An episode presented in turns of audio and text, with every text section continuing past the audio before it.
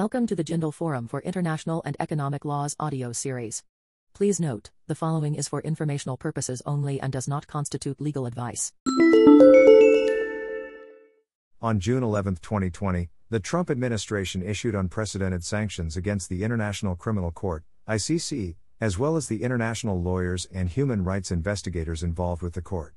Before analyzing the attack on the ICC itself, it's necessary to wind back to 2001 and Operation Enduring Freedom. Background In the tragic events of 9 11 in 2001, nearly 3,000 people lost their lives.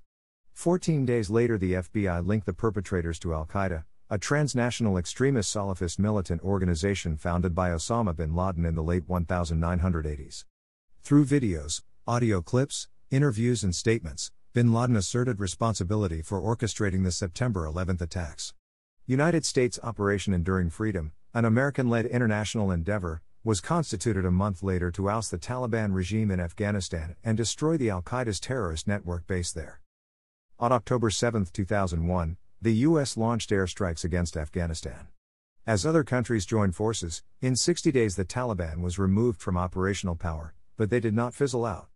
Their deep rooted influence grew back and dug in. The war continued as the US and coalition forces struggled to stop Taliban insurgency and keep Afghanistan's government from collapsing. This international coalition combat mission ended in 2014, but the US continued its operation.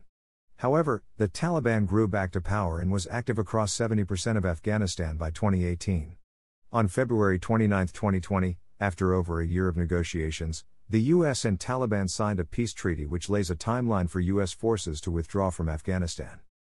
The Office of the Prosecutor. During the aforementioned period, there were several questions concerning alleged war crimes and crimes against humanity by U.S. forces. A United Nations expedition into Afghanistan brought to light over 17,000 civilian deaths by the Taliban since 2009, out of this 7,000 was targeted bloodshed. Yet, appallingly, a UN report on Afghanistan, from April 2019 uncovered that US and Afghan forces had killed even more, in the first three months of 2019, than the Taliban. The ICC's Office of the Prosecutor, OTP, opened a preliminary investigation into these allegations in 2006. The OTP investigated the allegations concerning crimes against humanity and war crimes committed by pro and anti government forces, which included the Taliban and related groups.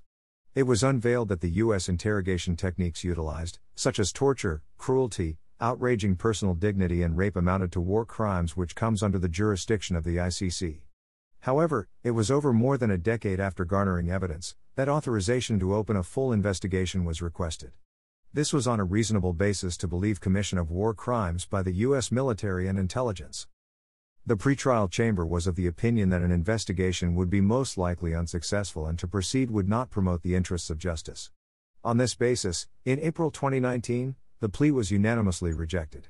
This decision was met with much denunciation for neglecting the victims of the alleged crimes by buckling to intimidation by the Trump administration's threats. Fatou Ben Bensouda, International Criminal Court prosecutor, appealed the decision of the pretrial chamber. In March 2020, the appeals chamber unanimously reversed the decision. The panel gave this truth seeking inquiry its green light, just days after the U.S. signed the deal with the Taliban. The contemporary stance. In response to the decision and these events, the Trump administration took an economic and legal offensive stance against the ICC. The United States President issued the executive order under the National Emergencies Act, the International Emergency Economic Powers Act, and the Immigration and Nationality Act. The U.S. threatened to sanction officials involved, and also place visa restrictions on their families. It was additionally declared on 4 June that the U.S. would launch a counter investigation into the ICC for ostensible corruption. U.S. also contended that investigation into the alleged offenses had been conducted by the U.S. Department of Justice in 2009, a probe into 101 cases of alleged abuse of detainees by the CIA, of which two died in CIA custody. Nonetheless, no charges were brought by this investigation. Human Rights Watch earlier stated that they found no evidence toward investigators actually interviewing the victims of torture, and that this investigation was seemingly only a facade. In a report by the U.S. Senate Intelligence Committee in 2014, it was unearthed that the CIA covered up its crimes with false claims to the Justice Department. The report goes on to show that the interrogation methods were far more extreme than previously reported. In 2015, the U.S. reported to the UN Committee Against Torture that investigations had begun into 70 detainee abuses that led to trial by courts martial, but no further information was provided. Contentions regarding the ICC's jurisdiction. While President Donald Trump claims that the ICC does not have jurisdiction over the U.S. military forces, however, this is refutable. In actuality, that isn't the case. For while the U.S. is not party to the Rome Statute, in order to invoke ICC's jurisdiction, either I, the person's nationality must be of a country that acceded the Rome Statute, or 2. The crime must be committed in a state that is party to the statute. In this present situation, the alleged war crimes were committed on Afghanistan soil, a country party to the Rome Statute, who is a member of the ICC. Furthermore, according to the principles of universal jurisdiction, a person, regardless of the nationality, who commits a crime abroad is subject to the jurisdiction of the court of the state where the crime was committed. Nevertheless, regardless of the jurisdiction issue, the biggest obstacle the ICC faces is its limited powers and resources to carry out an investigation. It predominantly relies on the cooperation of the member states. In the present scenario, the ICC will not receive support from Afghan government, since firstly it has stated that it is conducting its own investigation and secondly owing to the fact that charges are also introduced against them. The U.S. has already publicly retaliated that the American Service Members Protect Act prohibits U.S. officials from cooperating with the ICC. From the inception of the International Criminal Court, till present day, the court has had 28 cases before it, issued 35 arrest warrants, had 17 people detained in the ICC detention center, 8 convictions and 4 acquittals. Yet, the convictions for the offenses of war crimes and crimes against humanity have been minimal. The ICC's limitations, coupled with recalcitrant superpowers, hamper the working of the ICC and even pose a threat to its very existence.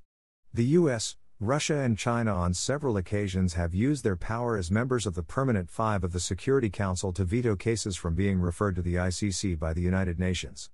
For instance, Russia and China vetoed the United Nations draft resolution to refer the Syrian crisis to the ICC. This reflects the balance of power steering the ICC. The cooperation of global powers is directly synonymous to the efficacy of the court. Absence of this could hinder the ICC from fulfilling its mission of putting an end to impunity for perpetrators of the most serious crimes of concern to the international community. Dash. Nina Elizabeth Matthew is a final year Bachelor of Law student at the National University of Advanced Legal Studies, Kochi, India. Dash. Image, Aida Amer slash Axios. Photos, AFP contributor slash contributor, Mark Wilson slash Getty staff.